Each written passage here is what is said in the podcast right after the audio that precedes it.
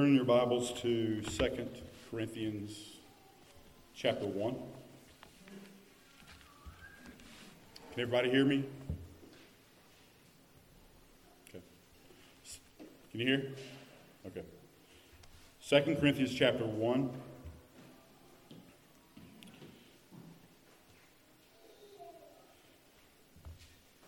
And as we begin to look at this text, I want to kind of just prepare, just help you frame your mind by answering a few questions. Ask yourself these questions. Psalm 121 says, From where does my help come?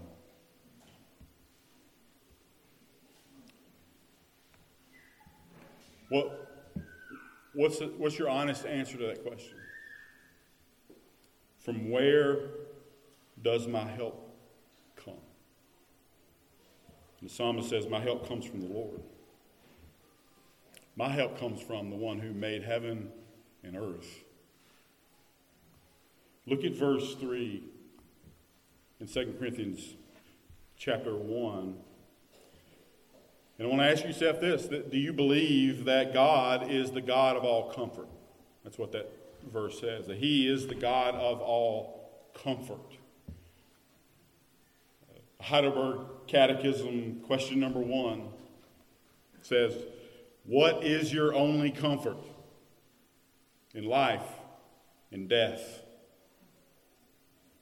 Is God, through Christ, your primary and ultimate source of all comfort. Look at verse 9. Do you believe that God raises the dead?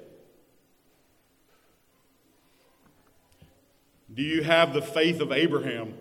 This is, this is what Paul does in Romans 4 as he explains that all who have the faith of Abraham are righteous as Abraham. Abraham believed that God calls things into existence that don't even exist and he gives life to the dead. Do you believe that?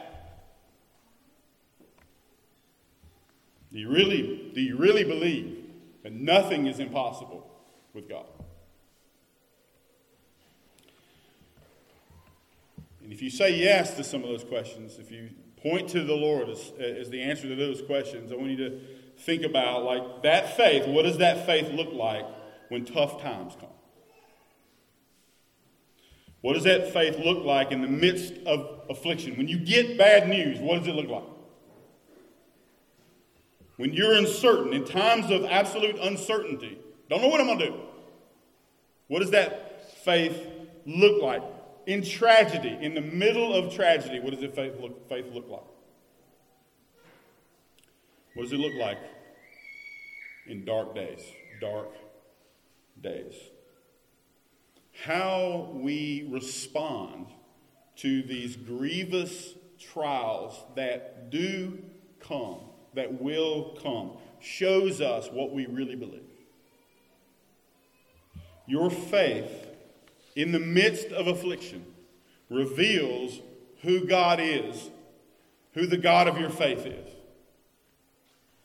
The Bible makes this clear. 1 Peter promises that the genuineness of your faith will be tested and proven by fiery, grievous trials. It's a promise. The crucible of affliction proves genuine faith. It also improves genuine faith. And we will either draw near to God and persevere, or we will fade away and even be mad at God. So I want you to know, like, this sermon, this text is for you. Like, no matter who you are in this room, this text is for you. If you are in the middle of a grievous trials right now, like I know some of you are, this sermon and this text is for you. If you've already persevered already, by God's grace, persevered through seasons of suffering like I know many of you have. This sermon and this text is for you. There's something for you to do here in this text. And if, by God's mercy, you have not, you've been spared of great affliction, know for certain is coming. And man, this sermon, this text is for you. It's for you. So, in case you hadn't figured it out, the sermon in this text is about affliction. Affliction. Where does affliction come from? Why? Why? Why do Christians suffer affliction? And how should we respond? But, even though it's about affliction, it really is about God. This text is really about God. It's about the God of affliction, it's about the God of all comfort. It's about God who raises the dead and hears and answers the prayers of his people. This, is, this text is about God. This sermon is about God. God's purposed affliction. That's what we're talking about today. So let's pray and let's read the text. Let's pray. Father in heaven, you are God above all, there is no other. You are holy, righteous, and sovereign over all things, and at the same time, full of mercy. The Father of mercy, the God of all comfort. Comfort your people, Lord. Please comfort your people with this truth about who you are. Help me to um, glorify your name as the God who sees and the God who acts and the God who works on purpose for the good of his people and for the glory of his name. Lord, help me. In Jesus' name, amen. 1 Corinthians chapter 1, verse 3, verse 3 through 11. Paul says, Blessed be the God and Father of our Lord Jesus Christ, the Father of mercies and God of all comfort, who comforts us in all our affliction, so that we may be able to comfort those who are in any affliction with the comfort with which we ourselves are comforted by God. For as we share abundantly in Christ's sufferings, so through Christ we share abundantly in comfort too. If we are afflicted, it is for your comfort and salvation, and if we are comforted, it is for your comfort that you experience when you patiently endure the same sufferings that we suffer. Our hope for you is unshaken, for we know that as you share in our sufferings, you will also share in our comfort. For we do not want you to be unaware, brothers, of the affliction we experienced in Asia. For we were so utterly burdened beyond our strength that we despaired of life itself.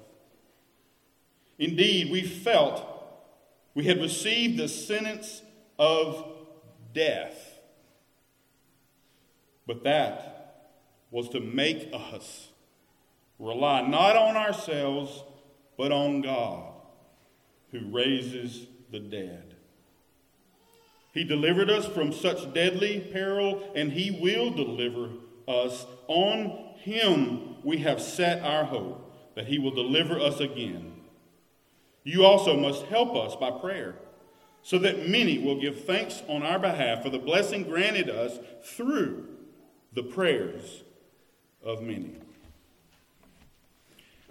Now, the, the first question that I want to answer here is like, what is, what is this all about? Why is Paul even writing this? Why is he writing so much about affliction? I just want you to look or just listen to what you heard in this passage. He uses some form, some form of the word affliction four times, suffering four times, and comfort ten times in just this little passage. And this is a theme that runs through Second Corinthians, especially the first seven chapters. So the Second Corinthians is really emphasizing something. It's emphasizing God's power, his comforting, strengthening power in the midst of affliction. And strangely enough, Paul is actually focusing the attention on himself. The emphasis in this letter is on his affliction, on Paul's own afflictions. and how God has powerfully comforted him and strengthened him and emboldened him and sustained him, he even delivered him, as we see, throughout the course of his apostolic ministry.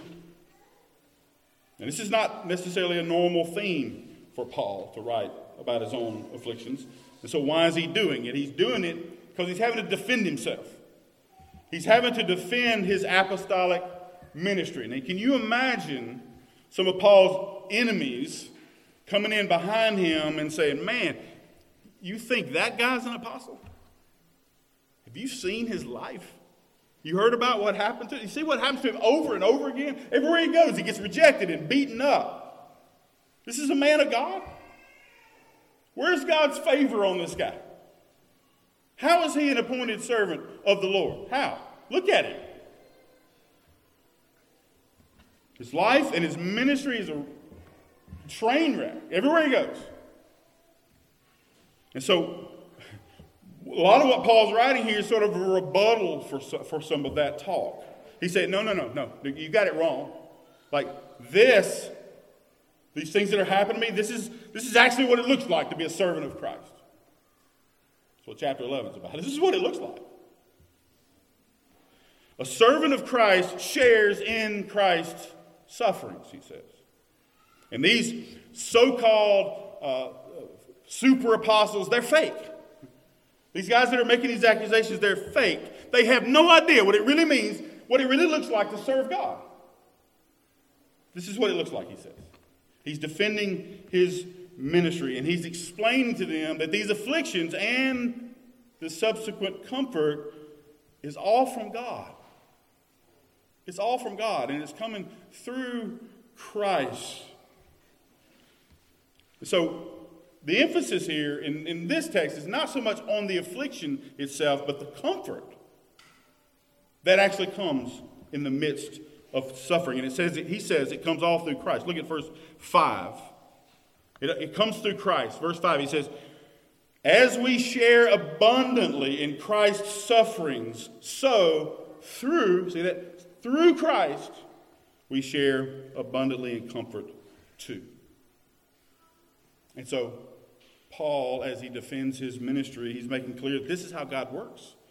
This is, this is who God is. God does afflict and he does comfort his people on purpose. Those who are united with Christ will suffer. Those who are united with Christ will also be comforted. And Paul's own life demonstrates this, especially for those who are going to be ministers of the gospel. Now, notice how he starts. Verse 3, how he starts his letter. After he does his greetings, how does he start? He starts with a blessing. He starts by blessing God. Look at the first word, verse 3 Blessed. Blessed be the God and Father of our Lord Jesus Christ, the Father of mercies, the God of all comfort. Just worship. Praise to God. I think it's important that you get why he's starting like this for two reasons. One is, man, every time you see one of the uh, biblical authors start out with blessed be God, they start out with this praise. Man, you need to perk up and pay attention. This is something you need to pay attention to. This is something you need to imitate, even and understand what's going on. And the second thing I think you need to realize that's important about this is this is a little bit of a change from the way Paul normally writes. He's uh, giving personal examples here of his own affliction theology. So, normally, Paul would start off with giving God thanks for the grace that he sees in their life. And then he would tell them what he's praying for them. Man, here he's giving God thanks for the grace he's had in his own life and asking them to pray for him. And so he's using this uh, personal, firsthand knowledge about what he's teaching here about the God of comfort and affliction. So I got three main headings here, all of them about God, and all of them applies to every one of us in. One, God is the God of all affliction. God is the God of all comfort. And God is a God of purpose. So, first thing I want us to get is that God is not only, like he says in verse 3, the God of all comfort, but he's also the God of all affliction. So before we even get to the comfort, know this that God is sovereign over not just the comfort, but the affliction too. He's the source of all affliction. And you can see that in this text. You can see God's sovereignty in affliction by this revelation of the reason why he's afflicted. These benevolent, good, and righteous purposes for his people actually sort of betray the fact that he's actually sovereign over the affliction. I want you to see that first in verse 6. You see, the purpose of the affliction shows that he's in control of the affliction. He says, If we are afflicted, there's a reason why. It's for your comfort and salvation. God's doing this on purpose, for a purpose. Paul's saying, Yeah, God afflicted us for sure, but look, it's for your benefit. It's ultimately for your benefit. And in verse 9, he shows how it's for his own benefit.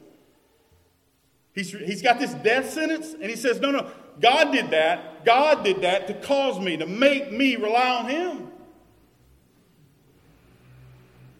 So, Paul is showing the sovereignty of God in affliction. He does this not only here, but uh, in other places in this little letter, chapter 12. He talks about this thorn in the flesh that God has given him on purpose so that he wouldn't be conceited for all the revelation of Jesus he's got. In chapter 11, he, he lays out 20 or more marks of what a servant of Christ looks like, saying, God did all this. That's what marks me as a servant of Christ, not those guys. So get this. Get this. God doesn't just manage affliction, he creates it. He creates it. It's important for you to understand that, especially in the midst of suffering. It is important for you to get that. He doesn't just manage affliction, He creates it. You got to know that your affliction is from God. Listen to this quote from uh, John Piper. He's got a new book on providence about that thick. I have not read it. But on page 242, or maybe it's 400 something, I don't know how many pages it is, he says this Therefore, know for a certainty your disaster is from the Lord.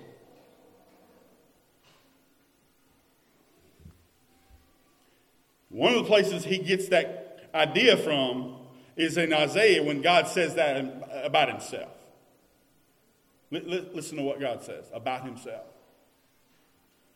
He says, I am the Lord and there is no other. I form light and I create darkness. I make well being and I create calamity. I am the Lord who does all these things. Read that again. I'm going to let this sink in. He says, I am Yahweh. I am Yahweh. There is no other. I'm the one who makes light. I'm the one who makes darkness. I'm the one who makes well being, and I'm the one who creates calamity. Know this I do all these things. So if you go outside today and you see the sun, know that that's from the Lord. God did that. If you go outside tonight and you see the stars against this backdrop of darkness, know for certain God did that. If you're here today and you're doing good, well being, God did that. And if you're here today in the midst of calamity, know this God did that. God did that. It's so helpful. It's so helpful to get rid of this notion that God merely allows affliction, or even worse, that somehow affliction comes from somewhere else other than God, and God's just really good at managing it. He's just really good at oh man, bad stuff. Let me see if I can figure out a way to turn that into good. That's, that's, there's no comfort in that. There's no comfort in that. God doesn't just come in behind the devil and do damage control. No, no. what the devil meant for evil, God meant for good. God doesn't just come in behind bad luck and try to piece together a decent outcome. Now, every single roll of the dice is from God. God is the creator of calamity. Now, before we go any further, I want you realize that what we're talking about here is Christian affliction. The, the affliction Paul is pointing to here is distinctly Christian. He's not talking about all the many various afflictions and sufferings and calamities that come upon the world, come upon the wicked and righteous alike because of their sin. He's not talking about suffering because of sin. He's talking about suffering because of Christ.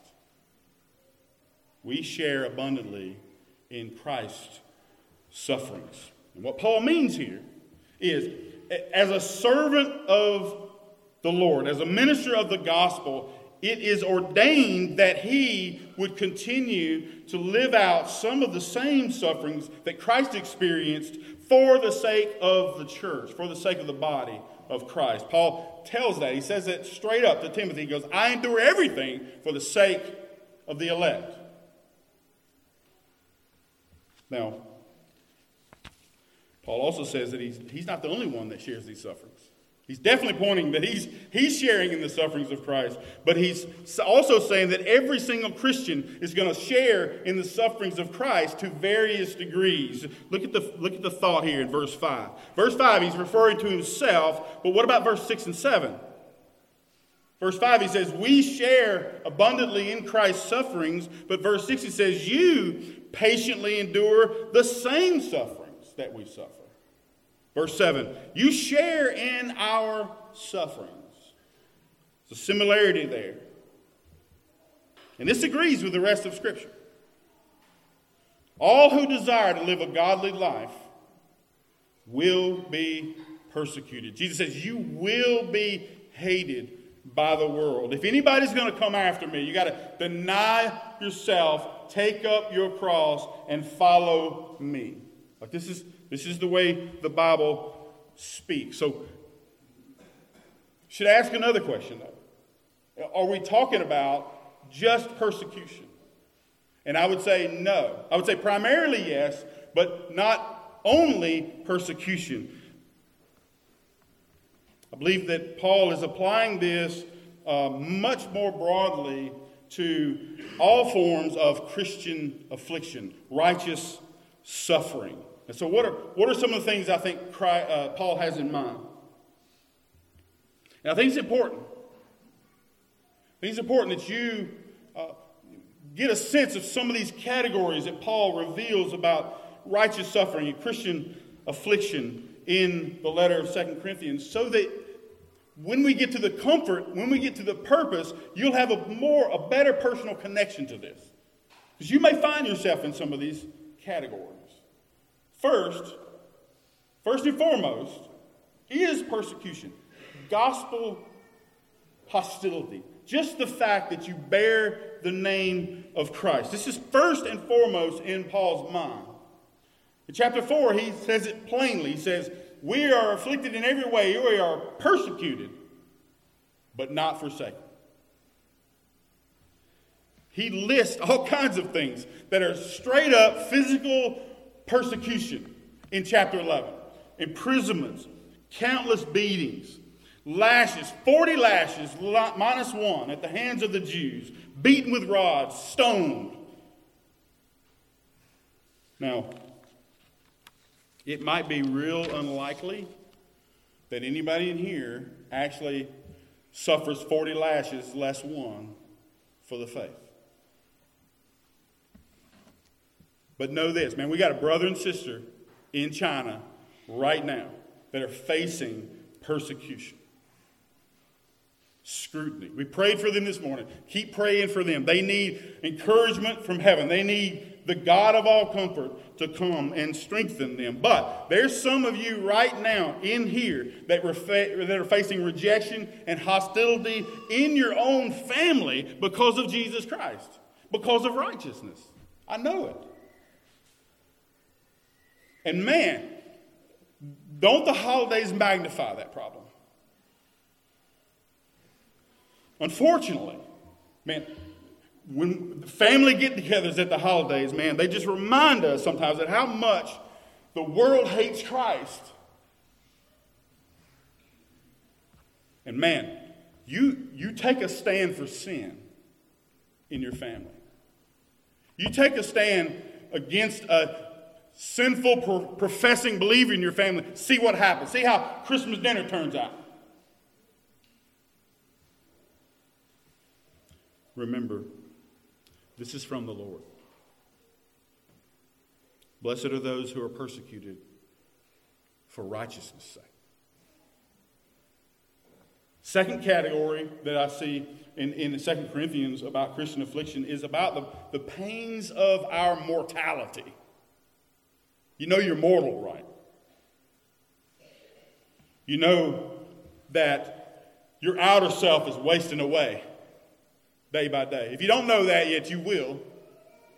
That should have got an amen from somebody in here. You will know that your outer self is wasting away. Paul says this in chapter 4. He talks about this earthly tent's going to soon be destroyed in chapter 5. Many theologians think that what he's talking about in verse 8, this death sentence, is actually some grave illness he ran into and almost died. Paul, like Jesus, grieved the loss of loved ones in Philippians 2, he talks about his buddy, his brother in Christ, Epaphroditus, who almost died. And he said, Man, I'm so thankful God didn't take him because that would have given me sorrow upon sorrow. We face the same thing.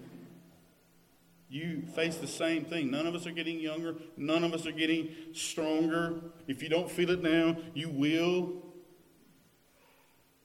I know some of you have been recently uh, You've recently confronted your own mortality.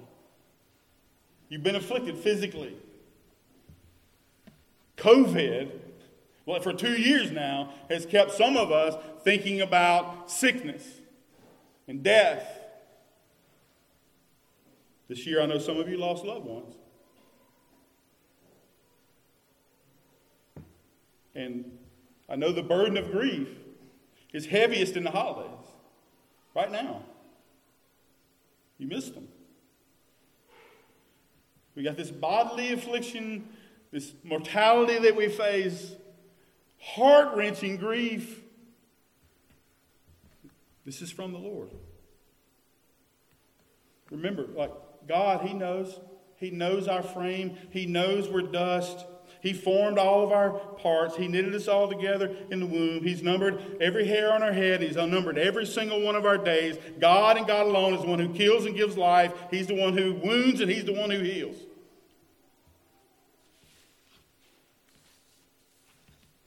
Paul celebrates the fact here that he remembered that God raises the dead. And Jesus said, Blessed are those who mourn they will be comforted. The third category here, I think, is the seasons of uncertainty. Not knowing what to do, where to go. Paul ran into this a lot. He had no idea what to do, where to go. But he was always helped, he was always led in triumphal procession. He was always led by the Lord. He says, We're, man, we're afflicted in every way. We're perplexed. But we're not driven to despair. Paul was perplexed many times, confused, uncertain. He was at a loss to what to do or where to go. And here in verse 8, he, he's even at a loss of whether he was going to live or die. He didn't even know if his life was in the balance. The ultimate uncertainty is how many times are we like this? We find ourselves at a crossroad, a providential crossroad, where we have no idea whether to turn left or turn right. We're at the end of our rope. All of our puny wisdom has been exhausted. And all of our grandiose plans have been just turned upside down. What I do? Remember, this is from the Lord. This is from God.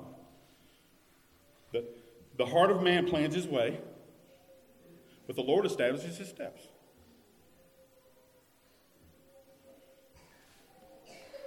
This sort of affliction also includes sorrow for sin. sorrow over sin. In the next chapter, Paul's going to talk about this how much affliction he's had, how much anguish of heart, how many tears he shed because of sin in the church. In Athens, his spirit was provoked at all the idolatry. That happened this Christmas? Jesus wept over Jerusalem. He was rejected by his own family. You ever weep over lost family members? You ever grieve over your own sin? How many times you end up near despair when you get blindsided by that besetting sin that you thought you killed? Hey. Remember, this too is from the Lord. Man, the sin we used to love, we now hate. And, and, sometimes we just cry out like Paul, Oh, wretched man that I am, who will save me from this body of death? But here we are, we're still in the world. We're not of the world, but we're in the world. We're surrounded by it. We're surrounded by idolatry and sin, false professions, failures of our own. We experience affliction, which is discipline from our Heavenly Father, painful sometimes crushing conviction by the Holy Spirit. This is his reason for coming. It's from the Lord.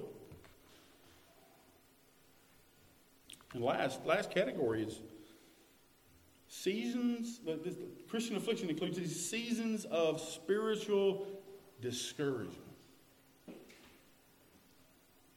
Paul talks about this in a number of ways. Chapter 4, twice Opening closing, chapter 4, he talks about not losing heart because of all the discouragements in ministry. Therefore, we do not lose heart. He's fighting it. He's showing us how he's fighting this discouragement.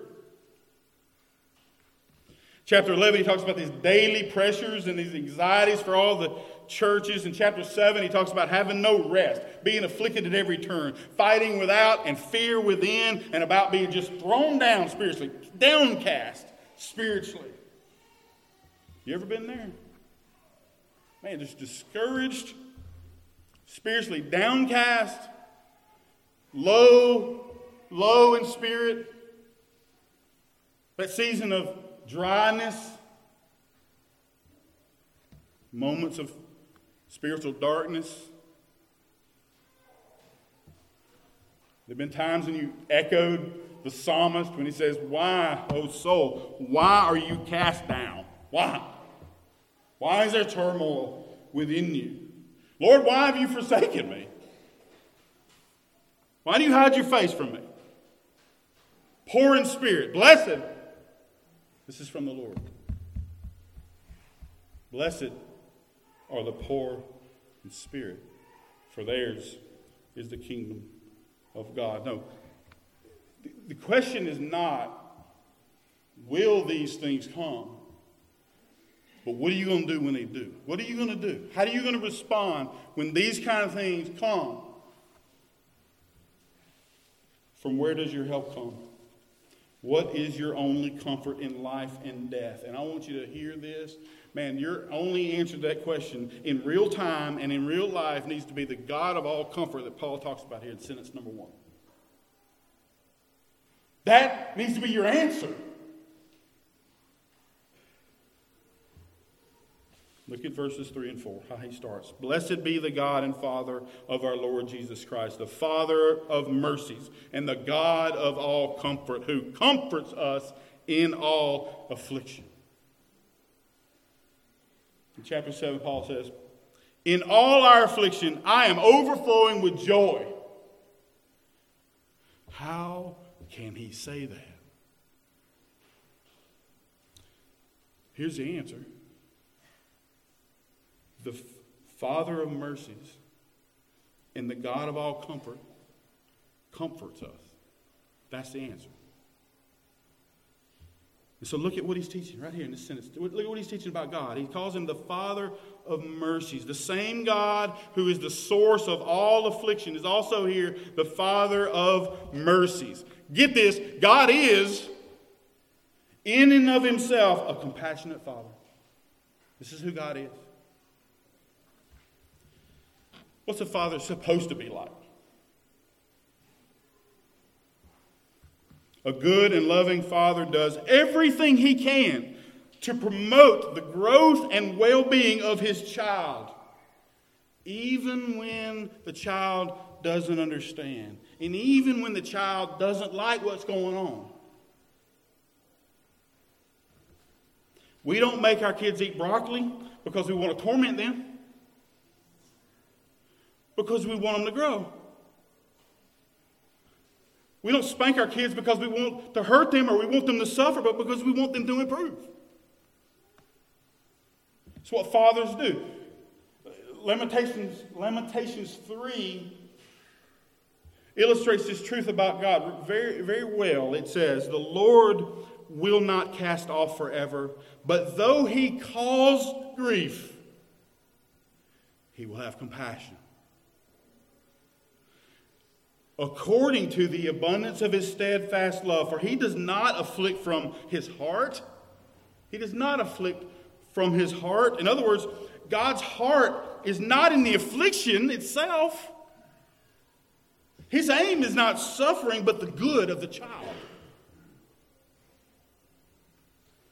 And to that end, God has compassion in the midst of affliction. He provides, hear this, He provides comfort and strength along the way.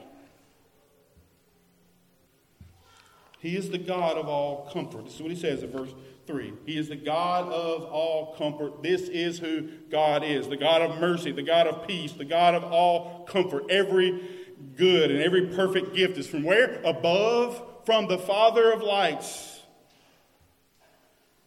He's the source. If look, if there's any if there's any real comfort, it came from God. Look at verse 4. God comforts us. You see that? God comforts us in all our affliction. What a great truth. What a great promise. If you write in your Bible, you should circle that. God comforts us. The God of heaven, the one who knows all things, who has all power and all wisdom, actually comforts us. I want you to take this reality as written in stone. Take this as a promise that will not and cannot be broken. If you are afflicted, God will comfort you. That's what it says. He is near to the brokenhearted. He does save the crushed in spirit. He is our refuge and our strength. He is a very present help in time of trouble. If you do cast your burdens on the Lord, He will sustain you. That's what He does. It's his nature. Like, this is wood. This is what God is. This is who he is. Now, that leads to a very, very important question. What sort of comfort are we talking about? Because we got a bad idea what we think that is. Unfortunately, in 21st century America, we hear the word comfort. We think cup of coffee, warm slippers, cozy blanket, sonic blast. Some of y'all know what I'm talking about. You, you know, that's, that's one of Sonic's tagline comfort food. That ain't what he's talking about here. It's not what he's talking about. This word comfort, like, originally refers to courage, strength, bravery, Think comfort, comfort, as one coming to fortify, He's coming to strengthen. He's coming to encourage.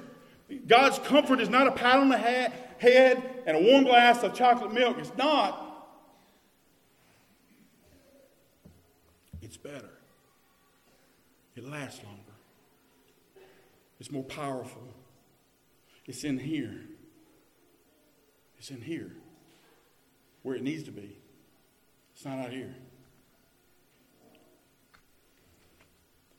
It means God will fortify us in the midst of our affliction. He will fortify us. The God of all comfort will turn weakness into strength, burden into perseverance, fear into courage, downcast into joy, uncertainty into wisdom. And I got text for every one of these if you want to talk about them later. Burden into rest. Come to me. Grief, grief into comfort. That's what he does. In the midst of affliction. God's comfort meets affliction head on, measured, proportional, and sufficient, Paul says. Measured, proportional, and sufficient. Now, when does he do this? When, will, when does God comfort us? What does the text say in verse 4? God comforts us in, you can circle that word too, in our affliction. You see that two letter word? I-N. In our affliction. Man, this is important to understand because God is not promising immediate deliverance because He's got a purpose going on here. He's, he's working all these things for our good. So He's not promising someone to help me, boom, it's all over. Great. That's not the promise here. The trial may be grievous and fiery and long.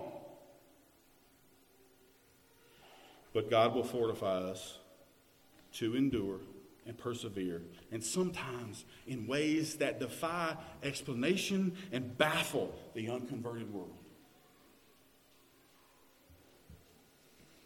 Paul talks about this God given thorn in the flesh in chapter 12.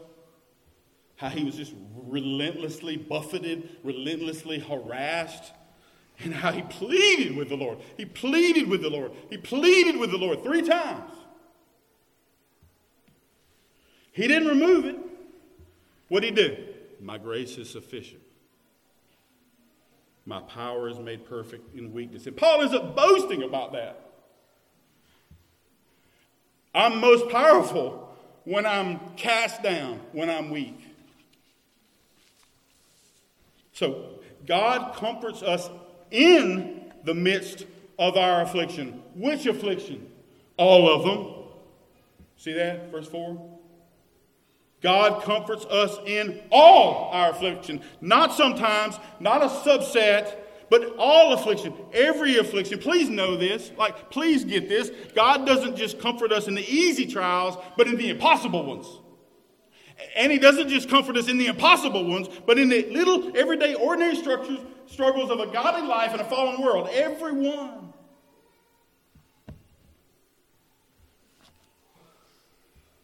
Now, take note here.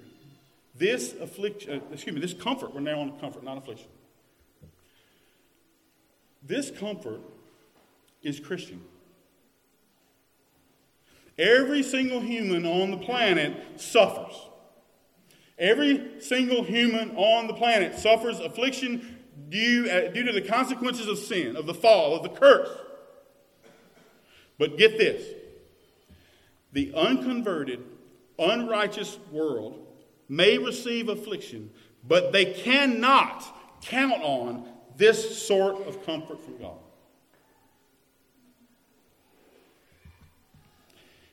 This comfort right here is strictly for Christians. How, how do I know that? Look at verse 5 again. Where does it, come? how does the comfort get to us? Through Christ. See that in verse 5? Which means bad for those outside of Christ, but I'm talking to you, brothers and sisters in Christ. We've got this. We have this comfort abundantly available through Christ. This divine comfort from the Father of mercies comes through the Son, comes through the Son. Our help from heaven in the midst of suffering comes from the one mediator between God and man, the man Christ Jesus, from our great high priest, seated where? On throne of grace. You realize that's the dispensary. That's where it's coming from. This is where it's getting poured out. Here's the fountain. Here's the fountain right here is the throne of grace. I want you to realize the connection between what we see here in verse, verse 5 and that awesome paragraph that I love to talk about in Hebrews chapter 4. The one that says, We don't have a high priest who's unable to sympathize with our weakness, but one who in every respect has been tempted as we are, yet without sin. Therefore, let us then with confidence draw near to the throne of grace. And guess what? That we may receive mercy and grace to help in the time of need. Comfort. Look, think about it. We're sharing abundantly in Christ's sufferings. You realize the flip side of what that means is he shared abundantly in what we're suffering right now. He knows. He knows. He absolutely sympathizes with our weakness. He knows our trial. He knows our suffering. He knows our temptations. The one who knows our pain the best is the one who mediates the comfort we need the most. That is so comforting. The one who knows our pain the best, better than you do, is the one who mediates the comfort we need the most. And this is the comfort, this is the strength mercy and grace to help in the time of need. Now, God of affliction, God of comfort. Why? Like, this is a big question. Why? This is like the kid who doesn't understand discipline, the kid who doesn't understand broccoli, the kid who doesn't understand the word wait. Why? Why? Why does it have to be this way? What is the purpose of God's affliction and comfort? You know that, right? God is a God of purpose. He does everything on purpose, no accidents in the kingdom of God. Does everything on purpose and for a purpose, sometimes for a million purposes we don't even know about. He afflicts for a purpose, He comforts for a purpose. And I don't know how many different ways He does these things. I don't know how many different purposes God works. Only He knows. But I think Paul's showing us five right here. Five purposes of your affliction, five purposes of God's comfort right here in this text. One is that other people would be saved. Wait a minute. That, don't, that doesn't sound right. But God afflicts us so that other people would be saved. How can our suffering save anybody? I thought it was the suffering of Christ is all that saves. Well, that's right. But and this is what he says. Look at verse 6. He says, If we are afflicted, it is for your comfort and salvation. Paul's affliction was for their salvation. How? Think about it. How did Paul even get to Corinth? How did he even get to Corinth? And, and, and then when he got there, why did he even stay? Why did he even stay? Persecution is what got him there. Man, remember he, gets that great vision, that Macedonian call. He goes over there thinking, man, it's going to be a great revival. And what happens? Bam! Beaten, stripped, thrown in a dungeon in Philippi. Finally, he gets out, runs next to the next town in Thessalonica. What happens there? Same sort of thing. He escapes a mob of jealous Jews. He goes to Berea. They end up chasing him there. He ends up going to Athens. He gets mocked out of town. And he ends up in Corinth. And guess what? He was reviled and opposed there too. Why didn't he leave like all did all the other places? Because Jesus came to him and said, Stay. Stay. You're not, nobody's going to hurt you. He said, I got many in this city. And he stayed 18 months. And guess what? many were saved.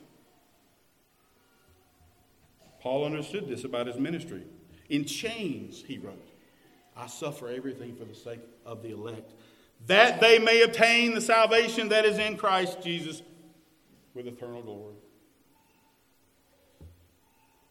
We got missionaries right now suffering hardships, uncertainties, discouragements. Why? For the sake of lost souls. God, God may have used some of you, even in the midst of affliction, to, to lead to a conversation that saves souls. But He also, and I think this is one of the primary things in view here, He also does it so that others would be comforted. See, He does this twice in this paragraph. In verse 6, He says, If we are afflicted, it is for your comfort. If we are comforted, it is for your comfort. And then in verse 4, look what he says God who comforts us in all our affliction, so that we may be able to comfort those who are in any affliction with the comfort with which we ourselves are comforted by God. I want you to follow the logic here in verse 4. God afflicts us. In the midst of that affliction, God comforts us.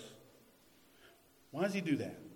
So that we may be able, you see the enabling there in verse 4? So that we may be able, there's an enabling there, there's an equipping there, so that we may be enabled to comfort those in the midst of their affliction. How, wh- with what? Like, how are we supposed to comfort them? What, what in the world? How are we going to comfort the one in the middle of affliction? With the very same comfort God gave to us. Think about this principle God's affliction produces agents of God's comfort. Hear that. God's affliction, maybe you're in it right now, maybe you've had it in the past. God's affliction produces agents of God's comfort. Think about how this works in real life. I want you to know how this should work in real life. We, let's say we go through some sort of tragedy, or maybe it's just a small season of difficulty. And God powerfully and graciously fortifies us in the midst of that affliction. God faithfully sustains us or strengthens us or emboldens us or comforts us, whatever the, the, the need may be. And we, we make it to the other side. Praise the Lord. One day, we find ourselves sitting across from somebody else who's in the midst of affliction. And what do we do? We comfort them. We, we comfort them with the same comfort God gave us. How does that work? What does it look like? We testify to God's faithfulness in the midst of suffering. We, we tell stories about how God led us, stories about how he, he provided for us, how He encouraged us. We share scripture verses of how God used these things to strengthen us and to console us and to even cheer us in the dark days. This is what we do. We become a means of God's grace, an agent of God's comfort to others. And that's awesome. That's available for everybody, just like the affliction is available for everybody. And then in, in verses 8 and 9, we don't have time to look at a whole lot of detail of this, but in verses 8 and 9, God does these things so that not only that we would help others, but He's helping us. He's causing us to rely on himself. Paul's given a personal example here. He talks about some incredible affliction in Asia. All right? We, got, we have no idea what it is. A lot of people try to guess, but we don't have any idea what it is. But one thing is for sure whatever it was, was perhaps the greatest challenge Paul had ever faced. And, you, you, see this because of the, the language that's here. And we don't have time to dig into much of it, but man, just, just get this that this language is extraordinary. when he's describing what happened to him. Look at verse 8. He says, We were, pay attention to these words. We were so, see if you've ever felt this way, so utterly burdened beyond our strength. Like some donkey or some camel that's used to carrying a heavy load, till you drop a car on his back and it just mashes him into the dirt. That's what this means. The burden was too much for him. He couldn't bear it, he couldn't take it. He says, We despaired, of life itself. Verse 9, we felt we had received the sentence of death. He knew it was over. I'm a dead man. There's no escape this time. This is what he was feeling. Next stop, standing before the judgment seat of Christ. That's where he was at, which he talks about in chapter 5. That's desperate language. Especially coming from the guy who said, To live is Christ, to die is gain. Far better to be with Christ. Look at him now. Here he is in the fire, he's in the crucible of God's affliction, the despairing of life itself, burdened beyond his own strength. Why? Because he relied on himself. So it says. And God says, Paul, you can't stay there. Christian, you can't stay there. You got to stop. You got to stop relying on yourself. You got to stop relying on human resources. You, got to stop. And, and for a moment, it seems like Paul forgot this drumbeat of his own preaching about the resurrection. For a moment, it, it seems like he forgot that all things are possible with the God who raises the dead. So, what does God do? As a loving father, what does he do? God, the Father of all mercies, decides he's going to help his child here grow. God decided to help Paul remember. Next time, Paul, when you're facing death, because there's going to be a next time, because I'm about to rescue you this time, don't forget, I raised the dead. You see that in the text? Verse 9, he says, Indeed, we felt that we had received the sentence of death, but that was to make us rely not on ourselves, but on God who raises the dead. Get this, everybody, you can't raise yourself from the dead. You can't heal yourself. You can't make this thing happen. You can't stop this thing from happening. You can't fix it. You can't fix the problem. You can't figure out a solution. You can't strengthen yourself. You can't even make yourself think happy thoughts on a rainy day. Matter of fact, apart from Him, fill in the blank. You can do nothing. But with Him, all things are possible. We don't rely on God enough. And we see that because we don't pray enough. And that's, that's the other reason that God's afflicting and comforting us, so that we may pray. Some of you may have heard me make this suggestion to you. In, in the midst of difficult situations, I usually offer three pieces of advice. Here's three things to do pray. Number two, pray. Number three, pray. So cliche. I know. But it's true. I don't have much more to tell you. But you need to quit relying on yourself and rely on the God who can raise the dead. You should call out to him. And this is, man, this is what Paul's doing. Like, if you really believe that you can't do anything and God can do everything, and he says, Come to me, what would you do? You think Paul prayed during this death sentence? I do.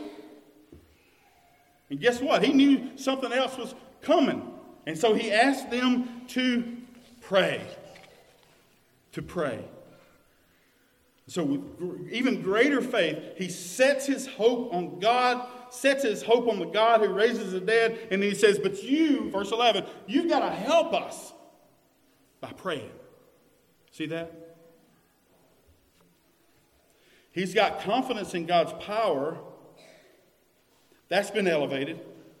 But also his confidence in prayer, God answering those prayers, has been elevated. And there is an awesome principle revealed right here in this little sentence in verse 11. Awesome principle is this the sovereign God of the universe, the one who has no equal, the God of all affliction, the God of all comfort, actually uses prayer as the means of accomplishing his purposes. You see that in verse 11? Through the prayers of many. What? Man, why does God do that? He does that so that he may be glorified. God afflicts us and comforts us and causes us to pray and rely on Him so that He would be glorified. All this results in glorifying God. This is how Paul starts this passage. This is how he ends this passage. He's blessed be the God and Father of our Lord Jesus Christ. He's praising God as the God of all comfort. He's praising God as the one who delivers. And he's praising God for the one who hears and answers prayer even though he doesn't have to. He does. Now, all that, man, what do we do with all that? What's our application? What do we take away? How do we respond to this? Five things, real quick. One, again, this may sound cliche, but don't waste your suffering. Be comforted by the fact that God is sovereign over affliction. This is for your good. All things are working together for your good. Realize that we're just like that kid who doesn't understand broccoli. It's hard. I'm not downplaying how hard it is, but God comforts us. Don't, he does that. He comforts us in the midst of it. Let it have its full effect, James says. Count it all joy. Let it have its full effect. Don't waste it. Second, stop relying on man. Stop relying on man. This is probably the biggest problem. Stop relying on yourself. Stop relying on man. Stop relying on human resources. All the different ways that God says this in the Bible. Quit trusting in princes and horses and your own legs. Don't go down to Egypt. Man. Man is just dust. Man is just mere breath. But God calls things to exist that doesn't exist. And He gives life to the dead. Where are you going? And he's the God of all comfort. Remember that. Just acknowledge that all, all power and sufficiency and strength and wisdom and all that comes from God. Kill this self reliance. Just blow up this mirage that you have of self sufficiency.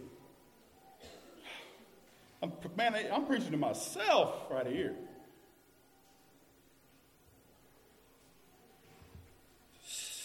Set your hope on Him.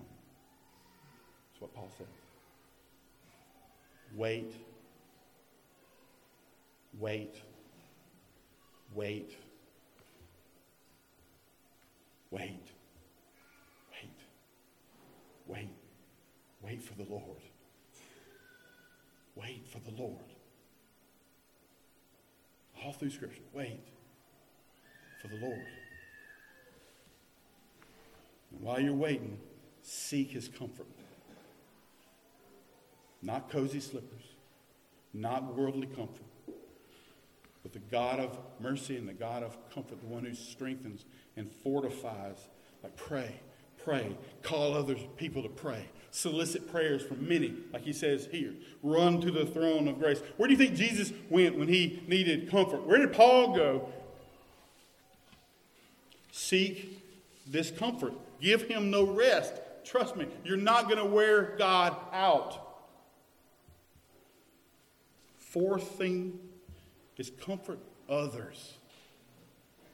Be an agent of comforting others. I want you to go on the offense. Man, I want you, if you have suffered affliction and you have experienced God's faithfulness and comfort and strength in the midst of those afflictions, in the midst of those trials, man, you've got something. God has done something for you so that you can do something for somebody else. Go find them. Go find them. Sit across the table from them and say, Brother, I know. I know what you're going through. Let me tell you a story. Let me tell you a story. Let me tell you about a time. Man, God was faithful. God was faithful. I wasn't, but He was faithful. Do that. Last, you got to look ahead. You got to look ahead. You got to quit looking at yourself. You quit staring at your belly button. You got to quit moaning about the current situation. You got to quit looking at this momentary light affliction. Look not to the things that are seen, but the things that are coming, the things that are not yet seen. Man, this, this is the way it's going to be. Don't be surprised, Peter says. When fiery trials comes this is the way it's going to be. It's not going to be like that soon. It's just not. Soon, that far. Soon and very soon. We are going to see the King. This is momentary. I think Paul sums it up well in Romans 12. He says, Rejoice in hope, be patient in tribulation, and be constant in prayer. Let's pray.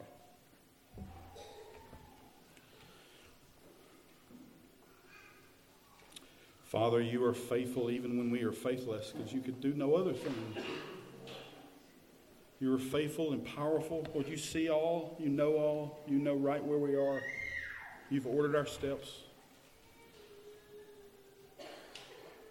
Father, I pray that you would look at those right now that are suffering and you would have compassion on them and you would show them just what we looked at. You would show them that today and tomorrow. And every time they come to you, Lord, you would strengthen and fortify them through this season. Prepare us for more to come. Help us to rely on you, not ourselves. Magnify yourself as the Father of all mercies and the God of all comfort. In Jesus' name, amen.